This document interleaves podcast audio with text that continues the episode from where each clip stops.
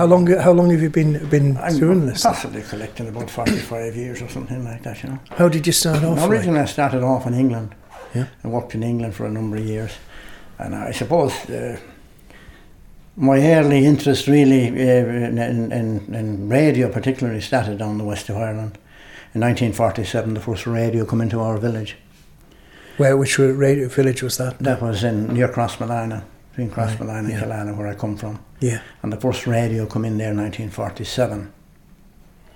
And of course, it, it, it, it was tremendous interest, it created tremendous interest in the village because there was no electricity at that time and it was worked on the wet and dry battery. So this was a magic box for uh, a young fella like me. This was a magic box in the corner. You could turn on and pick up anywhere in the world, Yeah. you know. So that was my, my interest started there, of course. And my parents had come back from America some years earlier and they had brought back a gramophone with them. So we had a gramophone ourselves. But we weren't lucky enough to have a radio. Who Yeah. who had the radio in your village? Lamans were the name. They're, they're, they're all gone now. They're all Yeah. dead off now. But they were the people that had the uh, radio, got the first radio in the village. Yeah. One, one of the brothers was away in the army and he got injured.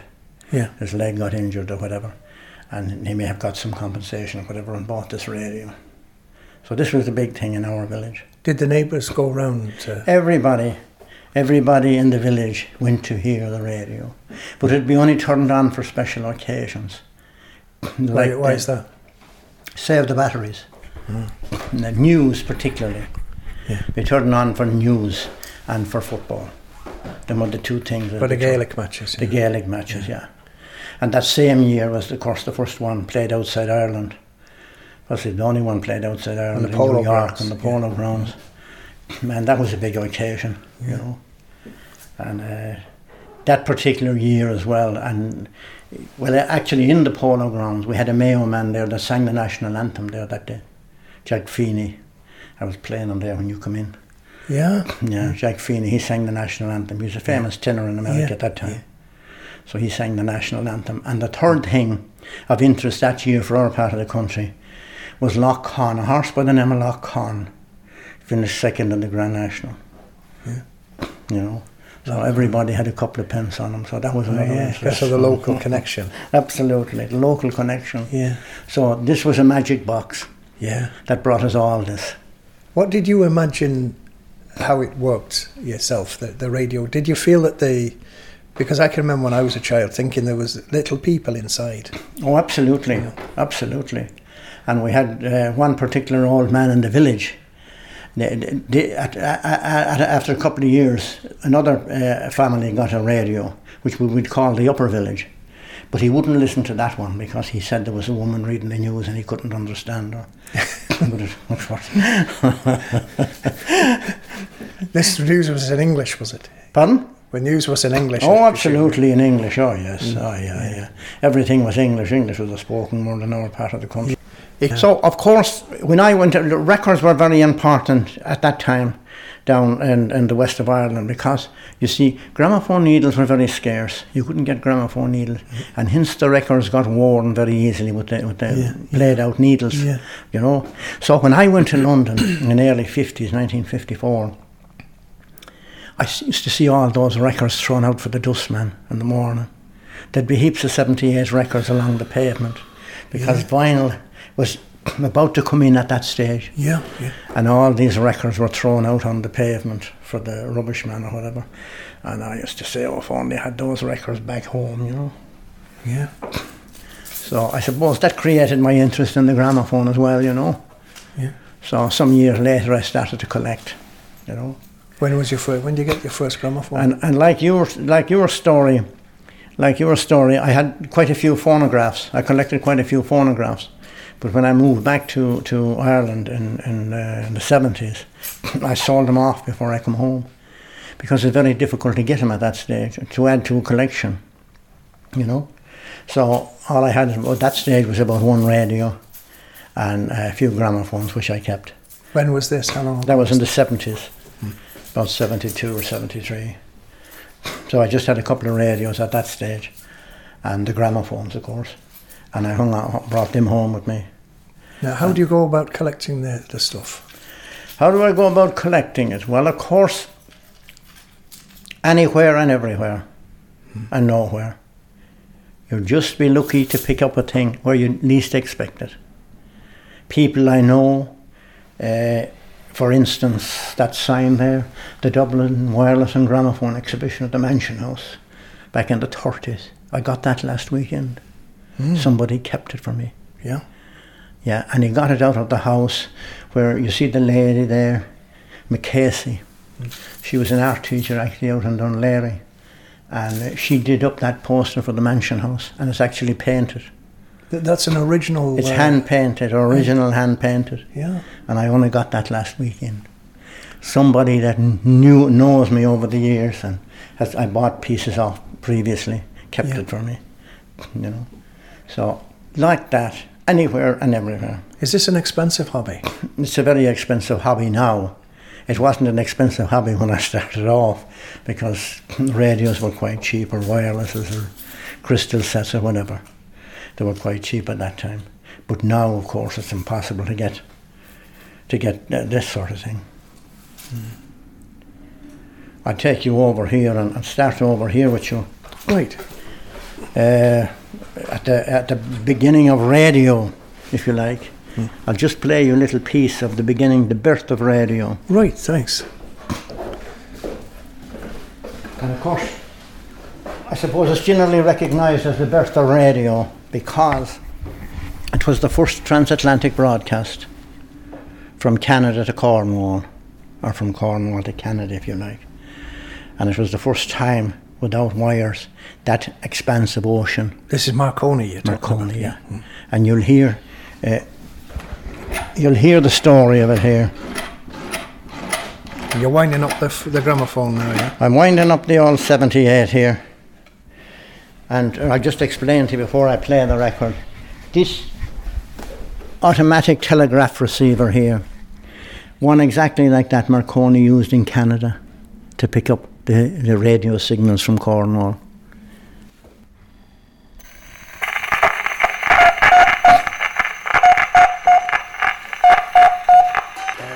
That, that I was lucky to get that by the way, that record, you know, just Yeah. by chance again, just by chance. But it's, it, it tells you where it really all began. Yeah.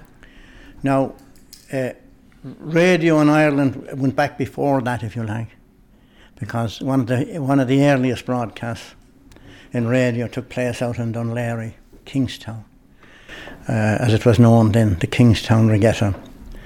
And Marconi came over here and demonstrated radio from ship to shore. He actually broadcast the results of the, the regatta out in Kingstown onto the shore, onto the harbour master's office. And that was one of the earliest broadcasts in the world. And that was in 1898. Yeah. In 1903, in the tower here, in this exact tower, this Martello Tower, the British government were in charge in Ireland at that stage. And they invited over here to the tower a famous American inventor by the name of Lee DeForest, who was very prominent in America at the time. They invited him over here to broadcast, and he said he would broadcast from the tower here across to Holyhead. And he did that very successfully in 1903. I have the evidence downstairs. I actually got an original picture of the tower at the time and the area he had up to broadcast across the Holyhead.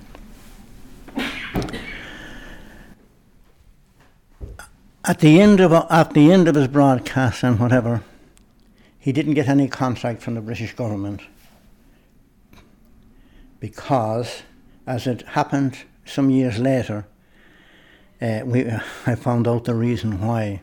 Because in 1912, in 1912, there was an inquiry in the British House of Commons as to know how, how all the leading members of Parliament, including Churchill and Lloyd George, had all invested in Marconi shares.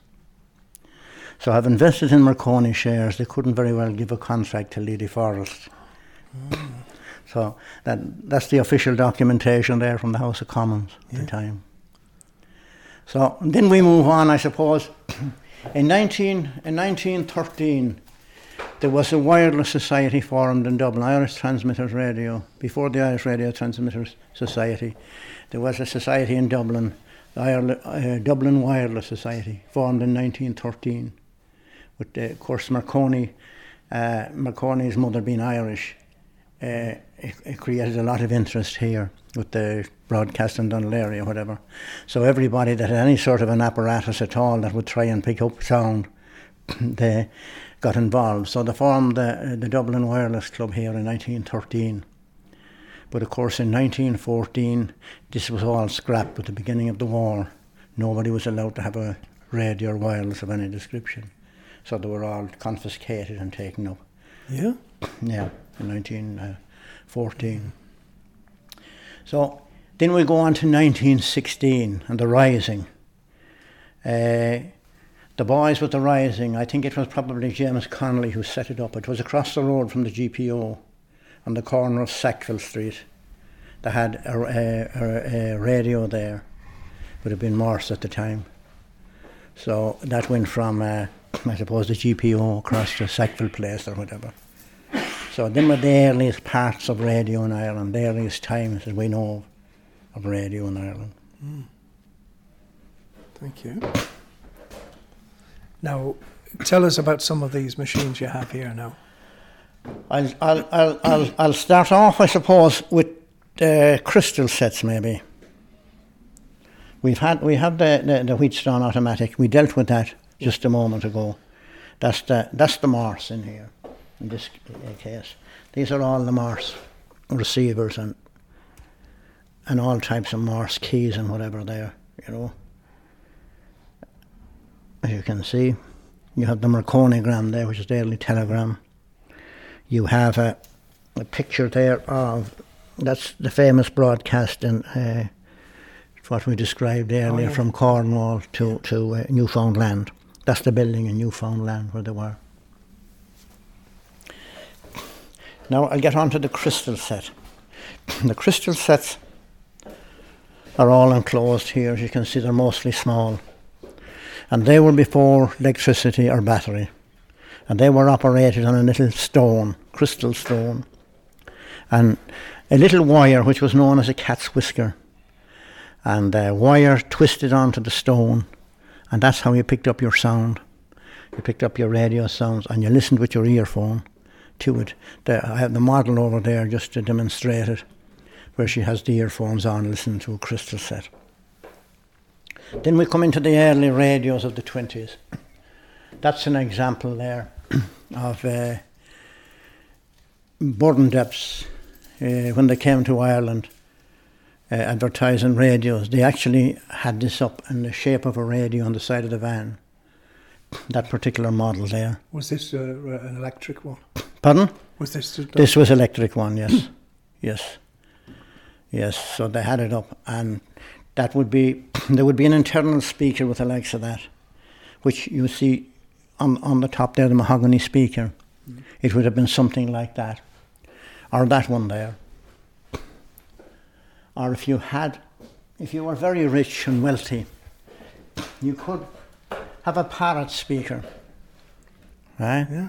You would have your radio, uh, which wouldn't be a very nice piece of furniture, as in this one here you would hide that under the table. You'd have your wires going up to your parrot on the table, and the parrot did the talking, which they're good at anyway. You know, that they're rare, rare, rare examples now of parrots. Not many of them have existed because yeah. broken so easily. They were made by Royal Doulton. So that's uh, just a couple of examples of them there. There's another speaker there from the 20s. Nice original condition.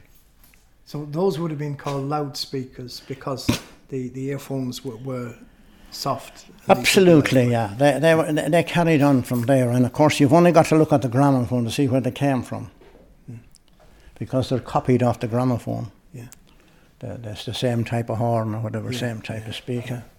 You know. Uh, so the piece at the bottom of the speaker basically would be like an earphone and that the speaker was to amplify the sound of the earphone. Absolutely, absolutely. Yeah, that, that, that the bass at the bottom, underneath, You connected on your wires to it. Yeah. And the, the speaker did the rest. I have a couple of fine examples of, of, of early radio there. There's a Marconi. That's a Marconi phone there, you see. G Marconi. Is that a portable? There's a, there's a handle on it. There is a handle on it. it would it wouldn't be a portable as such, but you could certainly move it around. It was a battery set, you know, so you could move it around anywhere. And uh, up here you have uh, Atwater Kent, a famous American company who made radios, and uh, they, they went out of existence in 1935. so any Atwater Kent is before. Did, Yeah. they, uh, did they have valves in them? Those ones. Them are all valves.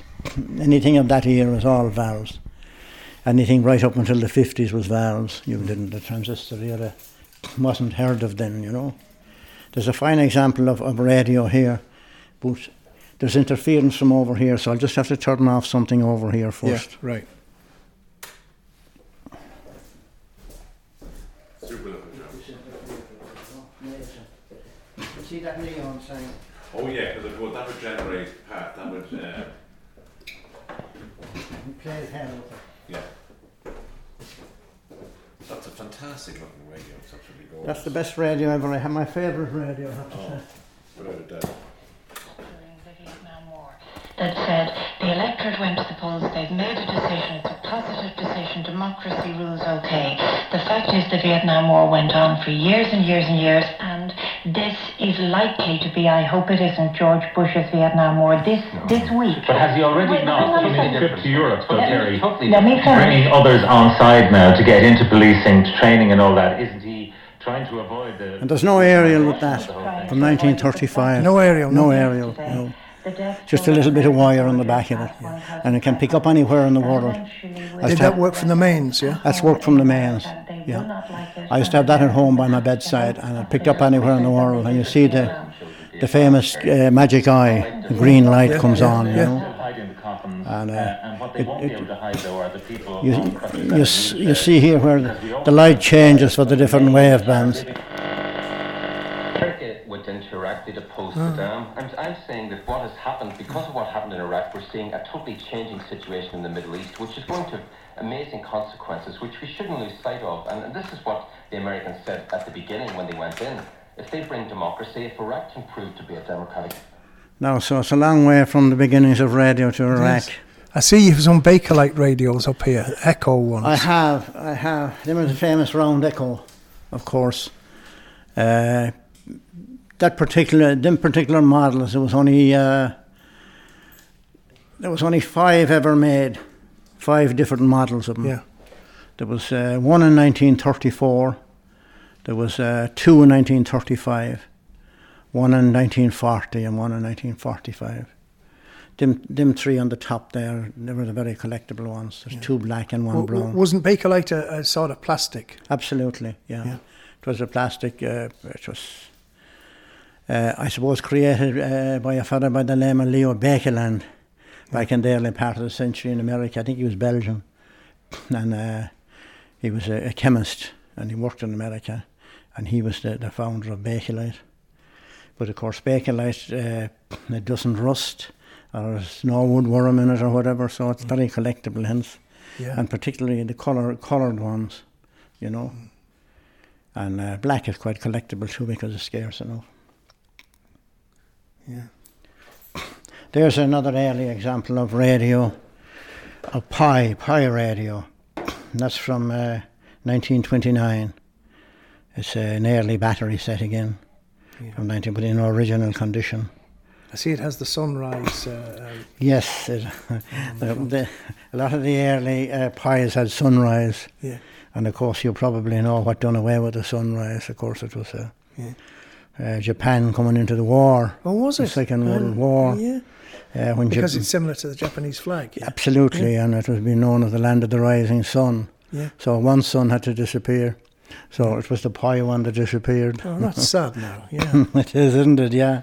Yeah. But uh, there's plenty of them. Uh, the, there, was, there, was, there was plenty of them around over the years.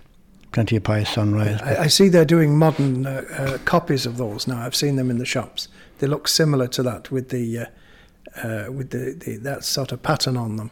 With the, with the yeah. sunrise up there, Yeah, yeah. they have, and they have CDs and tapes and all, but they, it's made like a sort of seventy-year-old radio set. Yes, yes, yeah. I haven't seen that the particular sunrise one. Yeah, I've seen yeah. plenty of the others. In fact, I have yeah. quite a number of the others because uh, I will buy whatever appeals to me. Yes, whether yeah, it's modern or old. Yeah. And hence, although I have a lot of old radios and speakers and whatever, if I see a modern one I like, whatever era, let it be 70s, 80s, I, I buy it. Yeah, You know, if it suits me. yeah, you know. And hence that I have radio from over 100 years, as you can see from the Mars up until the present time. yeah. I have a radio even now only bought for Christmas there. So you would spend uh, your sort of your, all your spare money on this. Uh, yeah, well, all my hobby. all my life it was my spare money, and I some, I used to sell in the marketplace to raise money. My week, weekends when I wouldn't be working, I would collect up bits of antiques or radios I didn't want, and I'd go mm. to the marketplace out to Blackrock mm. and sell them there, and I'd raise money for. I'd have money then when I saw something I wanted, mm. You know. So that's how I suppose my collection came together. Do you, do you, do you have this problem that some collectors have of um, you you might have two or three of the same, and you find you can't part with one, even if though you might be offered a lot of money for I it? never had that problem. No. I never had that problem. I, I always kept the best one and I sold off the rest. I see. you know, and that's how most of them, as you can see, are in good condition. Because I, I worked on, on whatever one I was keeping, and Mm. I'd polish it up and whatever. Uh, yeah, are you uh, into uh, electronics? Would you know how to No, fix the I, radio? I'm not really. No, yeah, most people can tell you they can fix a radio or whatever, but it, there's a lot more to it than that, of course, Mm. because it is a, a, a, electrical engineer really his job.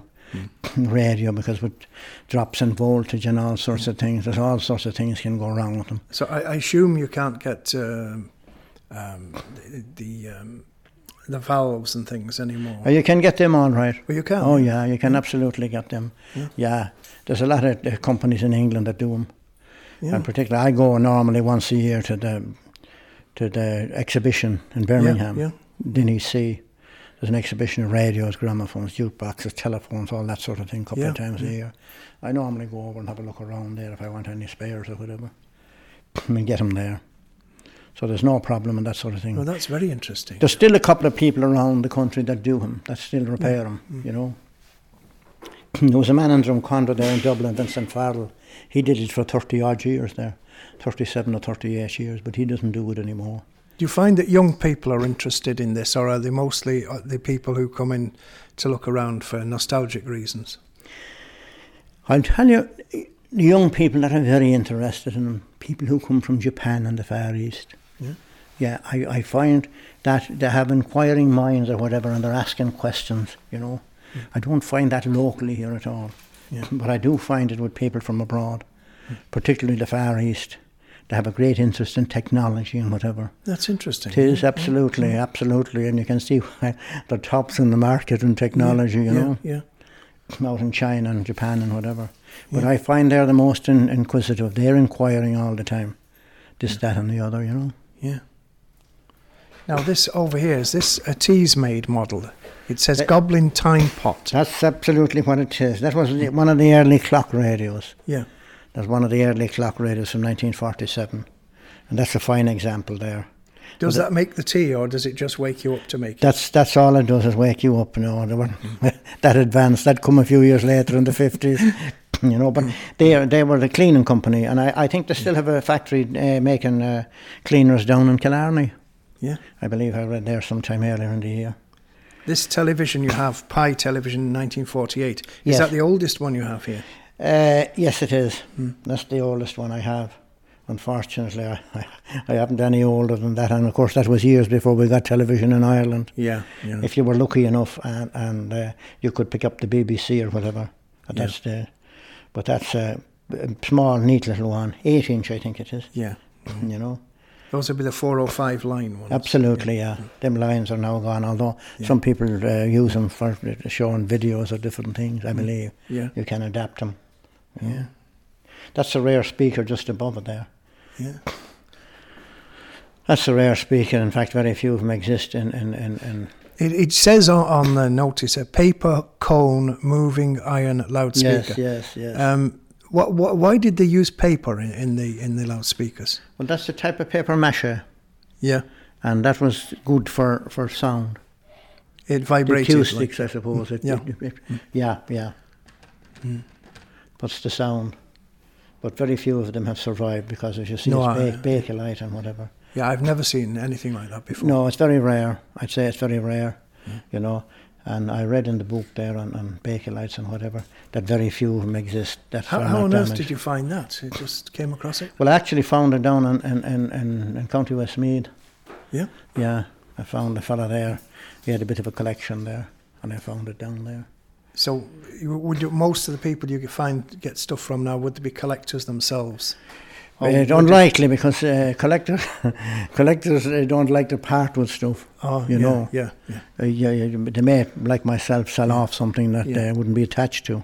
yeah. But if you're attached to something, you wouldn't expect to buy anything off a collector like that. Have you ever uh, gone round knocking on old ladies' doors? No, no, I've never did that. Hmm. But I made contact with the market in Blackrock Yeah. with people like that would come in and say, "Oh, I have a radio like that. It mightn't be like it at all." Oh yes. But it was always worth a look. Yes. Yeah. It was yeah, always yeah, worth a look, and I picked up a few like that. Yeah. In fact, somebody brought that little one in there, that transistor in there, to me in Blackrock one day. Do you have ever have anybody say, "No, I've got something like that, and it's worth thousands of Oh, pounds"?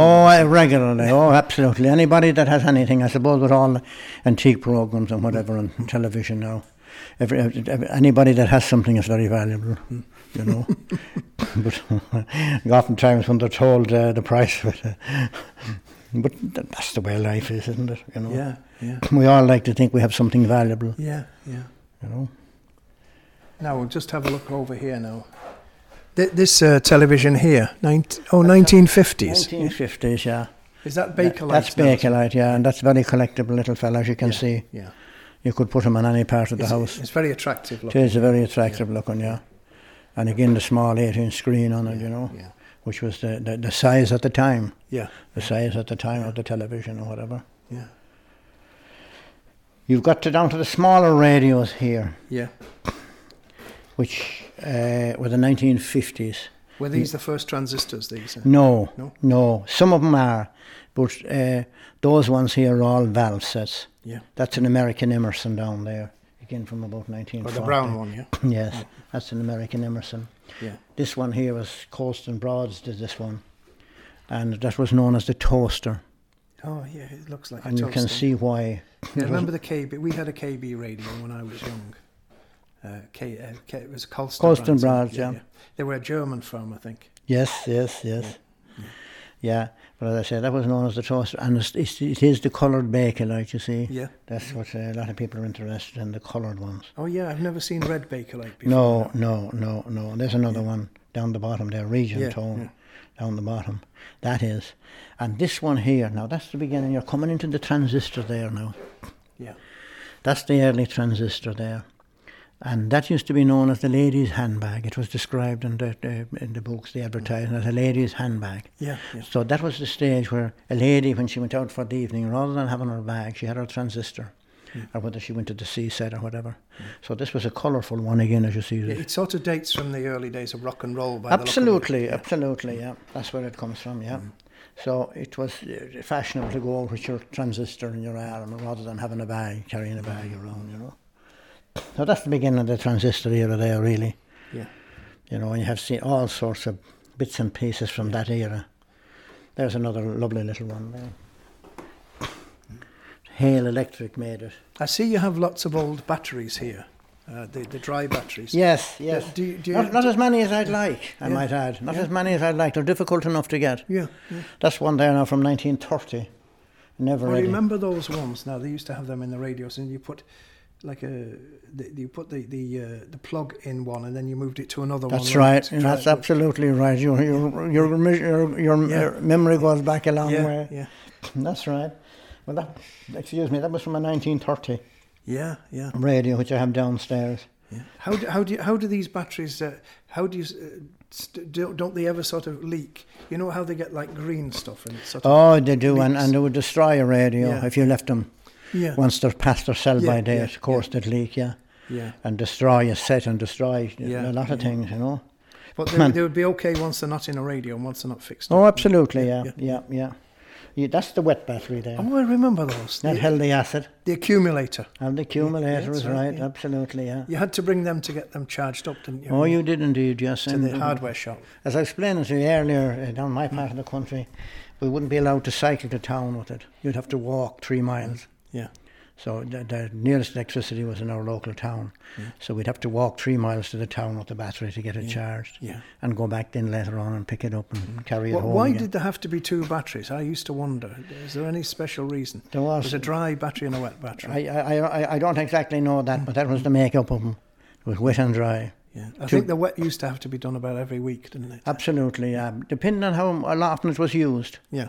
And that's why people would only use it for football or news, Mm-hmm. you know, because it was a precious thing, not to be abused, not to be used and abused, Mm-hmm. but just to be kept in the corner there. You had the news when you wanted or Yeah. the football or whatever, you know. And a lot of people then would have got two wet batteries. Yeah. So yeah. while one was getting charged, they had the other one Oh, they were at home on the set. They had a spare, yeah. like the gas bottle. Yes, yes. If you see, see any of the early pictures, even up to the 70s and 80s, Yeah. um, with the islanders going across to the islands, Hmm. you would see them. The battery would be one of the things they'd have, and the little have a wooden case around it to protect it. They'd have it brought to the mainland to get Yeah. it charged, Yeah. and they'd be bringing it across to the island. Uh, what would be in them? Is there some sort of acid? Acid, yeah, absolutely, yeah.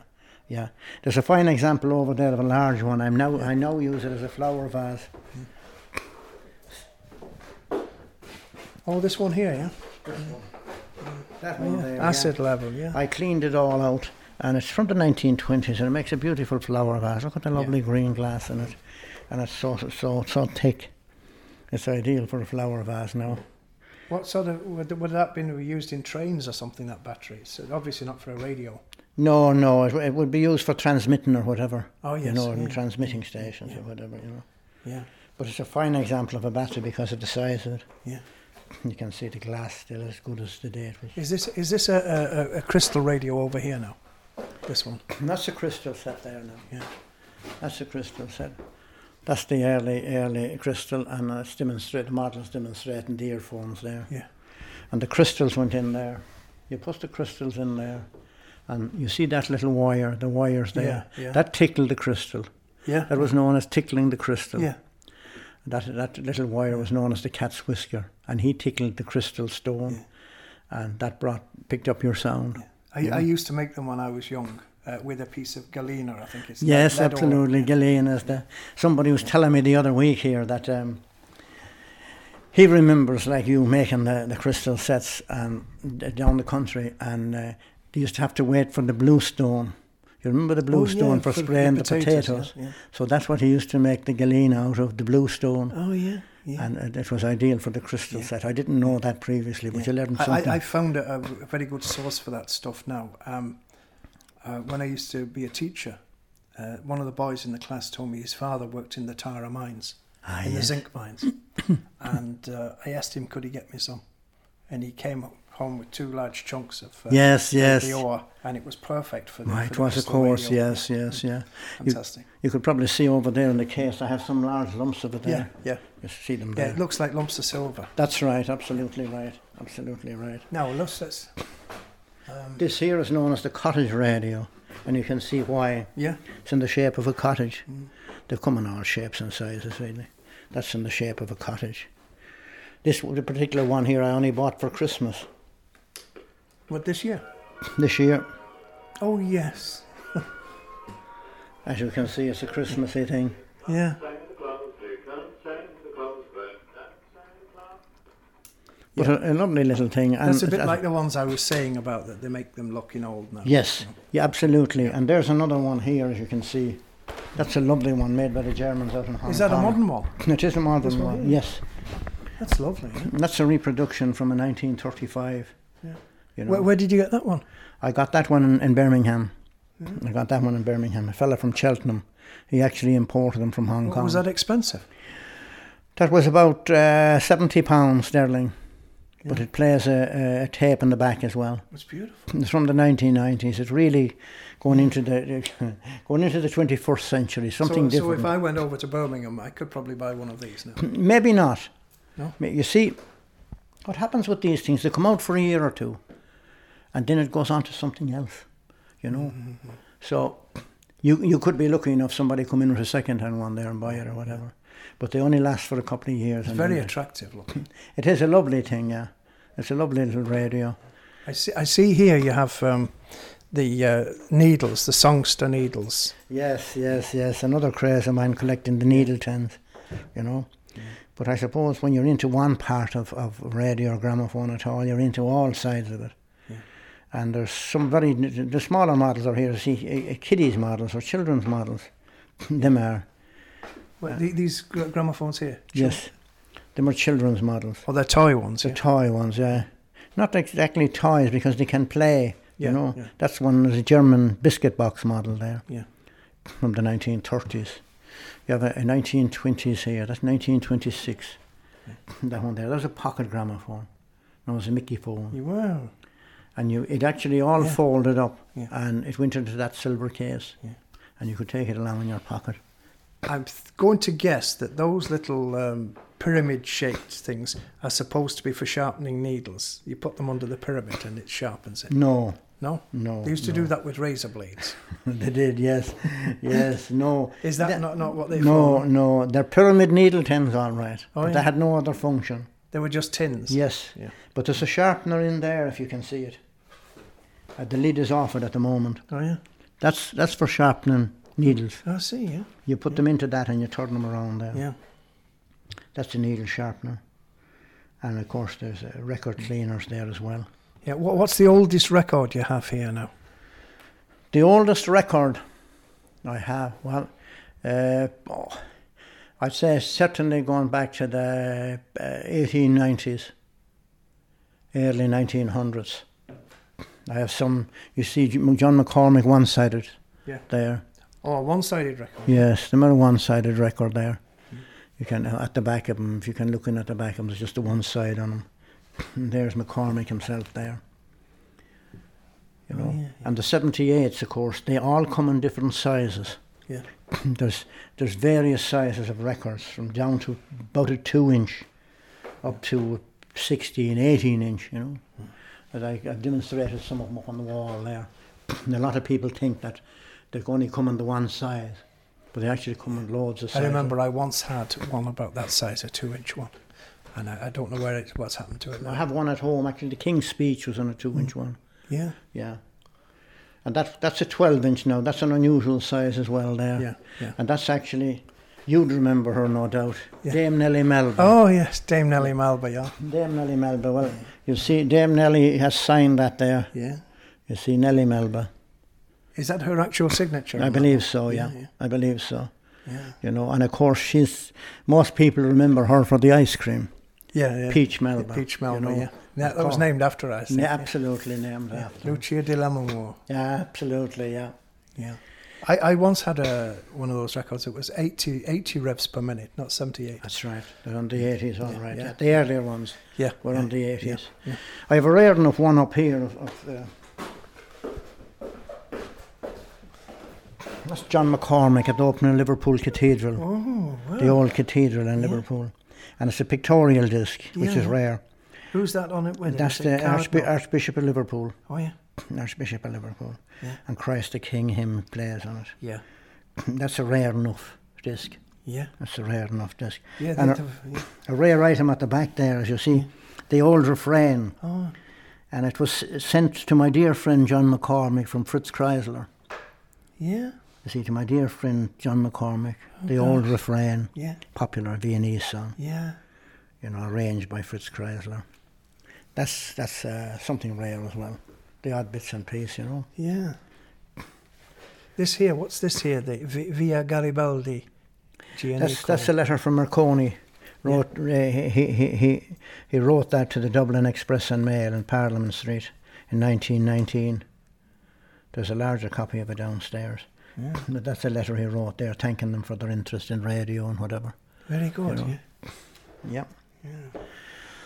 The advertisings up here. Sorry. The advertisements Yeah, up here, which are my favourites really. I love the old advertisements. You have uh, the Uffigan Fuss there, the telephone, telephone, uh, public telephone one. You have Philco, radio and television for happy hours. That's the Irish Radio Journal up there. That's the that's the uh, opening of 2RN in 1926. That's the official program which I've got blown up there in an advertising. Dublin Wireless and Gramophone exhibition from the 30s there at the Mansion House. And if you noticed, in it was on for six days, I think, October the 26th to November the 1st. So that was a long time for an exhibition to be on, Yeah. you know, so there was obviously tremendous interest in it. And 11 a.m. to 10 p.m. Yeah. and a shilling admission. You know. Then you have the Columbia uh, Records advertising. And then you have Pilot Radio. That's Audrey Hepburn, Is it? the famous film Yeah. star in her youth. She's advertising Pilot Radio Yeah. there, yeah. Them are on official, official uh, Of course, she's on a boat, supposed to be a pilot. advertisements. Absolutely, uh, piloting the boat, you know. Yeah. And uh, of course, the pilot says you heard earlier, they're a famous radio. Yeah. Great, uh, great radio, great sound of them. The other I have over there, um, the other advertising there is a holiday bus, which probably has no place there among the radio stuff. The, the old charabanc. absolutely, and uh, that was actually uh, I couldn't know where it was parked outside of, Mm-hmm. so I had a priest over here one day from Lancashire. And he, he was very interested in the collection. He said that, and I have a week's holidays here. I'll find out where that was. So I said, good man. So I went into the, the, the, the museum in town anyway, and he found it was actually uh, Sackville Street, which is now O'Connell Street. Yeah. And it's between 20, 1921 and 1926. And it's number eight there, Yeah. upper, upper Sackville Street, Yeah. which I didn't know at the time. Actually, O'Connell Street or Sackville Street, as it was known then, starts in the middle. Yeah. So there's upper and lower, but the numbers start from the middle. Oh, I didn't know that. Yeah, yeah, yeah. So that would be on- on the the uh, the Gresham Hotel. Uh, That's right. That's right. Yeah, that was upper. Yeah. Yeah. So I tried to find the spot in there, but I couldn't find it. You, you call yourself the, the old hurdy gurdy Museum of Vintage Radio. Yes, I And suppose. A photograph of a hurdy gurdy here. I, Do I- you have a hurdy gurdy? no, I suppose you wonder why I called it that, do you? I do. Yeah. Well, of course, there's a reason behind everything. In the early days of radio, Yeah. Sean Lemass, who later became Taoiseach, was minister in the government. So I went into Henry Street to inspect the radio station, or the wireless station, whatever you want to call it. And I suppose, for want of a better name, he, he I suppose a lot of anything unusual then was kind of called a hurdy-gurdy, mm-hmm. you know. So he went into the station anyway and he asked the manager of the station, how was the hurdy-gurdy going? Meaning the radio station. It was part radio and part wind-up gramophone, yeah. you see. Yeah. And I suppose the nearest thing he could think of, he said, how's the hurdy-gurdy going? So that's where I got my name from, the hurdy-gurdy. And of course, researching in a sense, I, I realised that it was a, it was a famous musical instrument here going back 200 years ago. I have a friend down in Clontarf, uh, Dr. Bozang, who, who, who, did, has done a lot of research into music or whatever, a music teacher all her life. And uh, she, she wrote a book back in the 60s about the ancient music of Ireland or whatever. And in it, anyway, when I was reading through it, I found there was a music shop in Cork. And uh, they had three types of musical instruments in there. One was a harpsichord, one was a guitar of that time, and the other was a hurdy-gurdy. And uh, the man who owned the shop, he could play all three there for a demonstration for anybody who came in. So they were selling hurdy-gurdies in Cork 200 years ago. So It's a very old instrument. it's an old instrument. And a couple of years ago, I was in Brittany on holidays in northern France. And I was reading about, uh, there's only about 12 hurdy-gurdy players left in France. And lo and behold, uh, we, were, we were staying in a place called Dinan. I went up the high street anyway at lunchtime, and there did I see a guy playing the hurdy-gurdy. Made my day. Needless to say, I didn't have my camera with me, so I got no picture. But I have the music to, in my memory. Yeah, I've Yeah. seen them playing the hurdy-gurdies. Have you? That's the only time ever now I've saw one. You know, I They saw. call them VA, VAs there. That's right. That's right. Yeah. I, I gathered there's one in Collins's barracks, Yeah. but I haven't got a chance to get up to see it yet. I've been there, but I didn't see the hurdy-gurdy. Yeah. But I gather there is one there. so I got a picture of one. My son-in-law hmm. got a picture of one, and that's why I have it on some of some of my name. Do you advertising mind if I there. took one of these? No, well? not at all. Not at all. I have all the information. Yes, of course. Could we just go round here and just have a look at these gramophones? These ones round here. These are like the ones I used to have. Yeah. Well, they are fantastic pieces of furniture. I had 14 like that one. They were the ones that were thrown out down down the tape. Yeah, it's an awful pity. I'll, I'll just show you something here before I play you Yeah. a gramophone. These are the, the lovely wooden ones and Yeah. beautiful cabinets.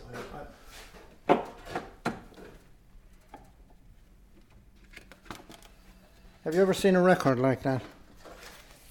No, I have not. I'd like to find the guy that wrote the Stein song. The Savoy Plaza Band. Yeah. That's the Savoy Hotel, I presume. And it's easy dating because that one the date is on in 1931. Wow. Voice and words of Pope Pius XI in Latin from a broadcast by His Holiness from Vatican City, February the 12th, 1931. Would it be possible to hear that? Is Oh, it- no, absolutely playable? Absolutely, yeah. Oh, great. Play us on, right? Would He's, you one, like he's to, one Pope I've Would you like heard. to hear him in Latin or English? Um, we'll have him in Latin. we'll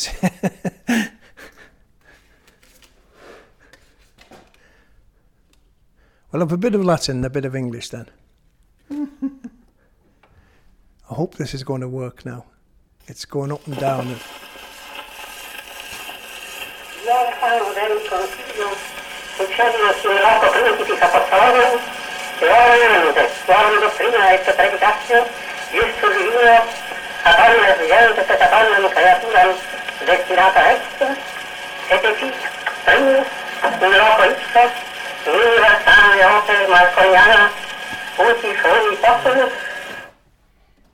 Now we're going to hear Pope Pius XI speaking in English. He was the Pope at the time of the uh, Congress, wasn't he? The Eucharistic Congress. Yes. Hmm.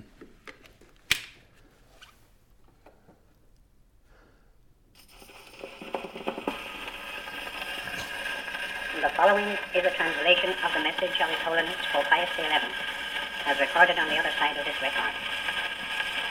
Having in God's mysterious design become the successor of the Prince of the Apostles, those apostles whose doctrine and preaching were by divine command destined for all nations and for all creatures, and being the first of the popes to make use of this truly wonderful Is that playing That's- a bit fast? That's just somebody. that, that's just somebody translating it in English. oh, I see. So, you're not getting the original, you're getting a translation. so we didn't get the real Well, Pope there. Fact, in actual fact, you did on the other side. Yeah, yeah. Yeah, in actual fact, uh, Pat, I can actually slow that down anyway.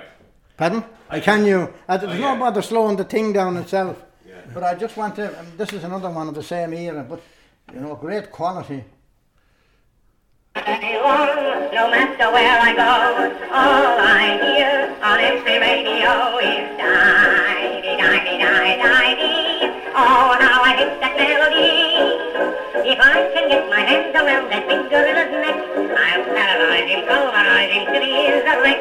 I bet that when I he will shout all hands on deck. If I can find guy who wrote this song.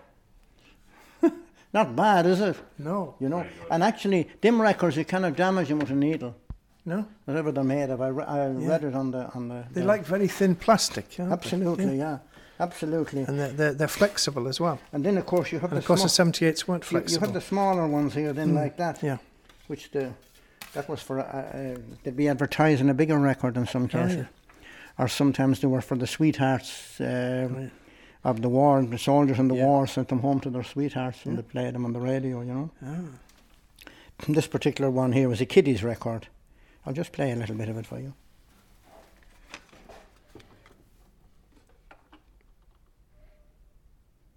A pocket full of rye, for twenty blackbirds baked in a pie.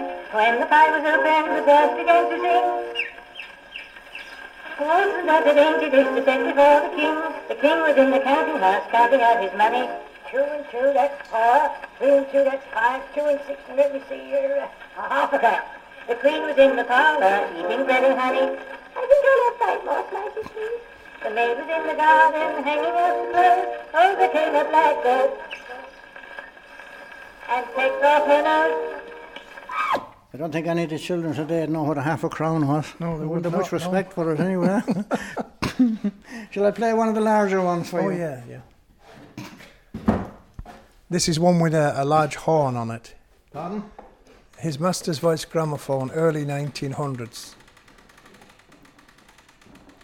You don't see many of these ones now anymore with the horns on. No, no, not original anyway. No. And this, this particular one here is a, a, a early 1900s gramophone, but with a 1960s record on it. See if you'll recognise the singer. Oh, right.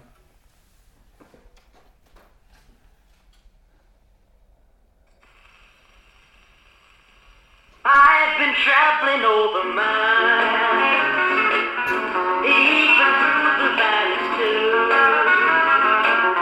I've been traveling all the way, baby, trying to get to you. Ever since I read your letter. Sublime to the ridiculous. Absolutely, absolutely, yeah. There's a, an oak horn gramophone. That's an early one. That uh, one similar to that was presented to Captain Scott when he went to the Antarctic. It's an oak horn. So this is the sort he would have played when he was in the Antarctic. That's that's what he took to the Antarctic with him. It was presented to him by the gramophone company. Oh, yeah. And you have a picture there taken out in Antarctica in 1911 Oh, with, the- with the with, dog. with yeah. the husky dog rather than the HMV dog. yeah. So the husky is looking at it, and you Oh, can I see. Yeah. The, you can see it's Captain Scott's gramophone exhibition written on the boxes. You know that was taken out there. So that's an unusual one. is this a wooden horn on this wooden one? horn, Yeah. an oak horn, yeah, absolutely. Oh. Yeah. That must have taken some uh, work making that thing. Yes, yes, of course, absolutely. And It's more- built like a barrel with staves. Yeah. That's right, absolutely. Well, of course, you had tin, or you had you had wooden, or you had the, like the, the, the brass one here. Yeah. You know, there was different types of horns. Yeah. But the wooden ones are the most unusual now. Yeah. Tell me, uh, where do you get the needles from nowadays? Do they still make them? Well, they still make needles, yes. There's plenty of needles to be got, you know. Pete's and Parnell Street normally, uh, up until recently anyway, had needles. Yeah. Yeah, they had needles in there, you know. So uh, that, yeah, it's thousands of needles being made all the time. Yeah. But uh, the original boxes are harder to come by. As you can see, I have quite a lot of them there. Yeah, the little tins. yeah. there. And I thought I had a, I thought I had a great collection of needle tins. I probably got four or five hundred. Yeah. And I thought I had a great collection until I was in Birmingham a couple of years ago. And for the millennium, for the 2000 millennium, a museum in Germany brought out a calendar. I'll just show it to you.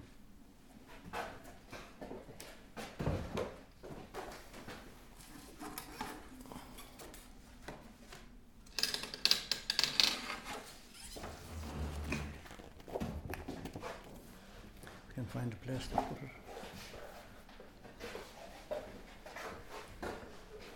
You have one for every day in the year. Oh, Most beautiful tins of all shapes oh, and sizes. very, very nice. Hmm. They're from a museum in Germany, Yeah. and every one of them, every one of them tins was made in Germany over the space of fifty or sixty years. Yeah.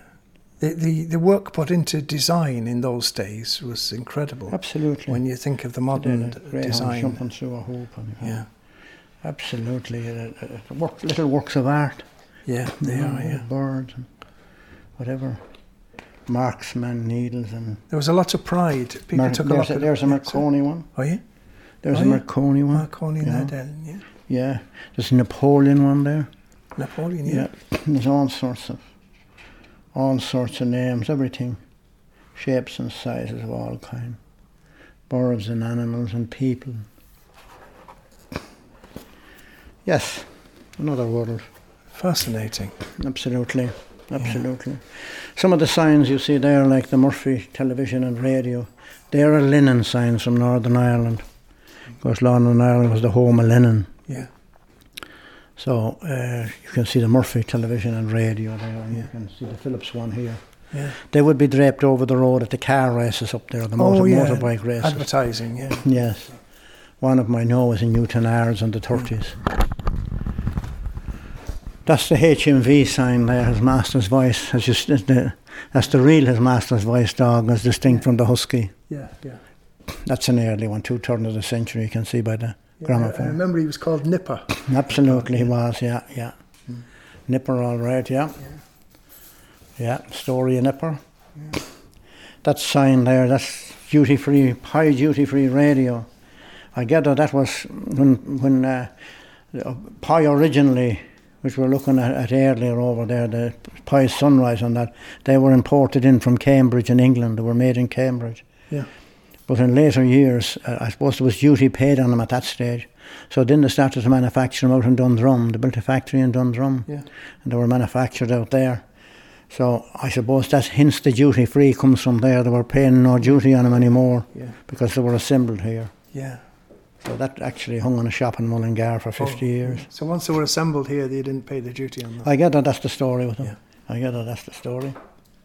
yeah. There's, dr- there's Drydex batteries there now. Yes. They were the other side of Exide. There was Exide and Drydex. That's think they were the same absolutely right. You're yeah. quite right. Yeah, absolutely. Absolutely. There was a television became larger than there in the 60s. Oh, yeah. You had a larger screen, yeah. you know, larger screen. And that's the Atwater Kent floor model there again from the 30s. Is that, is that a, a television? A radio. That's a Oh, yeah, radio, yeah, sorry, yeah. yeah, Yeah, that's a radio. Yeah. You want to have a look downstairs? Oh, yes, please. Yeah. Thanks. I'm on the way down here. You might recognise some of those characters here. Just a minute now. Right. Okay, this just. Sorry. Yeah, it's okay. That's okay, I get that. I'll, I'll get that. I was about to come out with an expletive then, but luckily I, I didn't. Just have a look here, Kevin. Yeah. You might recognise some of Radio these round the clock. characters. That's uh, the Goons, isn't it? Is it? No. No. Oh, no. That's Irish Goons. Oh, see, yeah, Hal Roach, of course. Yeah, Frank Kelly. Oh, that's a very young Frank Kelly there. Isn't he? Is he younger John Bowman? Yeah. John Bowman presents the Sunday morning series Yesterdays, which features material from the RTE archives. Radio round the clock. He's still at it. He is. Bernadette Greevy, of course. Oh, yes, the singer, yeah. Yes, Donegal Doolig. Uh, this dates from the early 60s, I pre- presume. This. uh, Yes, yes, absolutely, yeah. You have the Kennedys of Castleross there. oh, yeah. Oh, there's Marie Keane there. Absolutely. Bunny Carr Yeah. over in the corner. Oh, yeah. Yes, it's a colourful thing. I kept that from back in those days, Yeah. never thinking I'd have put it up in a museum. Tressa Davidson. She does playback now. That's right, that's right, Yeah. indeed, yeah. Yeah. Yeah. There's, ah. there's a guy here from out on Ringsend, he used to be a singer. Yeah. Oh, they're all on there. Yeah, they're all on there, absolutely, yeah, yeah. yeah. Donncha Ó Dúlaing. Yes. Yeah. Yes, faces and places. That's uh, wireless dealers here. This one. Sign of the Wireless Dealers Association. You had to have one of those up in your shop Oh, before yeah. you could sell radios at one time. Yeah. You have the original one in there in the case. Yeah. That's that's Marconi now and that's the that's the machine again we were talking about earlier Yeah. from Newfoundland. That's the picture of the broadcast. That's like a ticker tape he's got in his Absolutely. isn't The ticker tape it is, absolutely, yeah, yeah. That's it was Excuse me, printed. I'm just going outside just for one second. I'll, I'll meet Yeah, you. sure. It, it, it, it was printed out on that, you know. That's the radio detection there. Is these the fellas catching the people with, with, with no licenses? That's quite possible. That's quite possible. Detecting radio signals was the name of it anyway. Oh, yeah. Oh, it might have been. Uh, oh no, it would have been for the no license. Uh, people, Yeah, of course. uh, you'd, you'd have to be sending out a signal, wouldn't you? absolutely, absolutely. Yeah, yeah, yeah. And they're in their working gear. I have a few all, all, all advertising bags up there. You see Clerys there. Just to supply records. Oh yeah, of course, yeah. All the leading gramophones and records supplied, Clerys. They survived, of course, because there was records in them when I got them. Yeah, yeah, And I kept them. McHugh himself. yeah. And McHugh himself I don't know. Do you remember him or not? He used to Oh, be I in, do. I remember McHugh himself. in, in Talbot Street. Yeah. But what I didn't know until recently Sorry. was that uh, in 1926, when 2RN was opened, Yeah. he actually had a shop on Henry Street. Yeah. But I never realised that, but I see it in some advertising. Yeah. But he had a shop on Henry Street. There's the, the radio we, we were talking about before with the sunburst. Sunrise and Yeah. Switzers, those in Switzers, Grafton Street. Again, back in the 30s.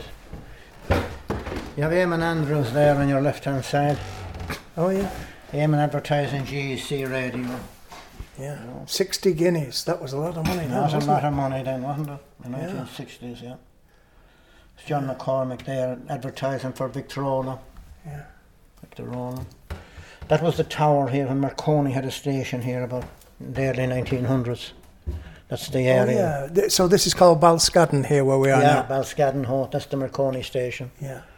That was the old hotel around there at the back at the time. So we're we're now actually in the Marconi station from those times. Absolutely. This building. Yeah. Absolutely, yeah. Yeah. Absolutely. And there's Jimmy O'D, Oh yeah.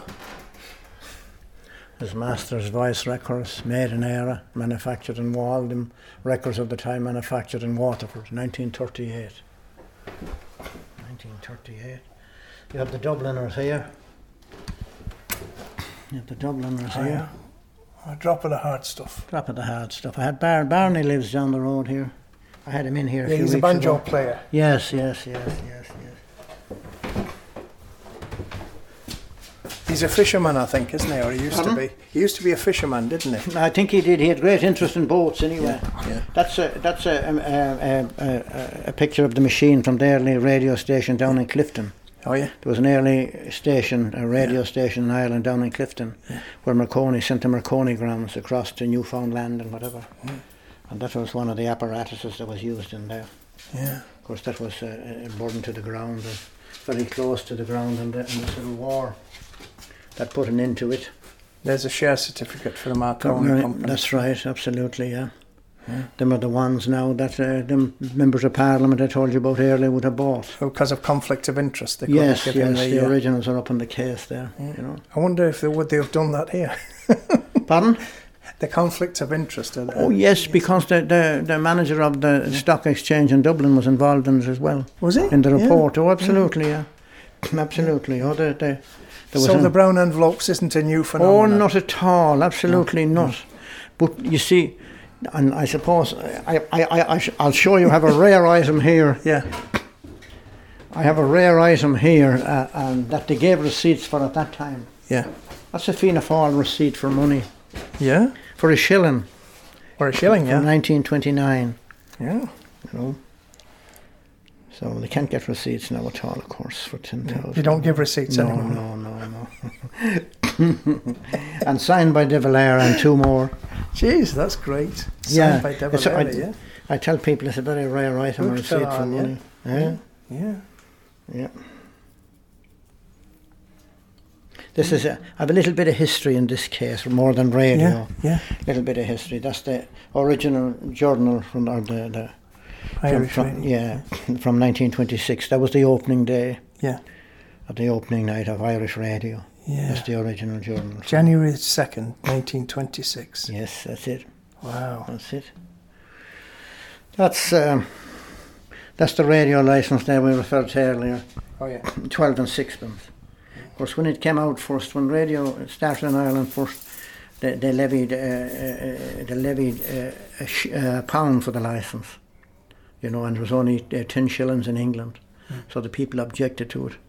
And particularly, they had a, a the member of parliament at the time, or a, a TD down in uh, Glasnevin, and uh, he took a lot of signatures in and he got it reduced anyway. I think just uh, to 12 and sixpence or 10 shillings or whatever. I see you have Beltona records. I remember them from the 1950s. Well, them are his- historical ones now, if you look at them. Oh, Them are historical ones.